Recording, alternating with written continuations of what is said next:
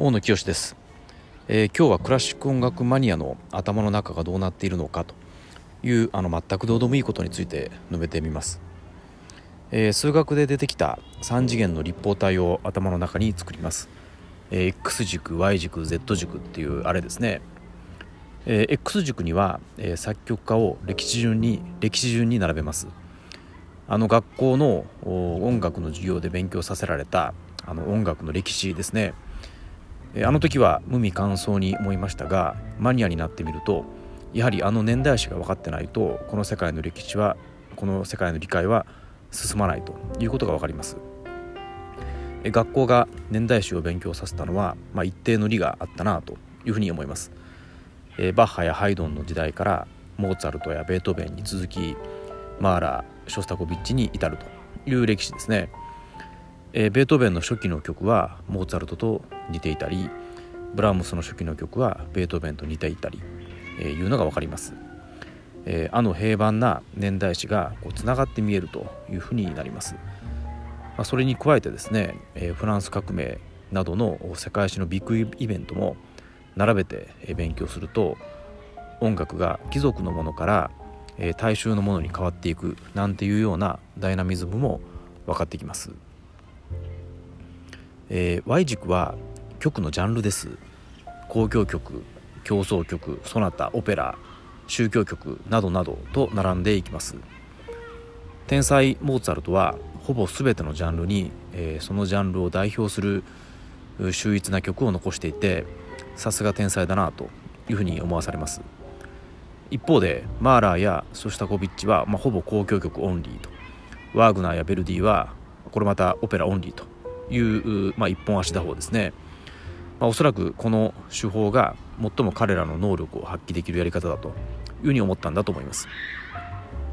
まあ、Y 軸を聞いてですね見ると、えー、作曲家ごとの得意不得意を知ることができます、えー、Z 軸は演奏家を並べます。指揮者ピアニストバイオリニスト歌手オーケストラ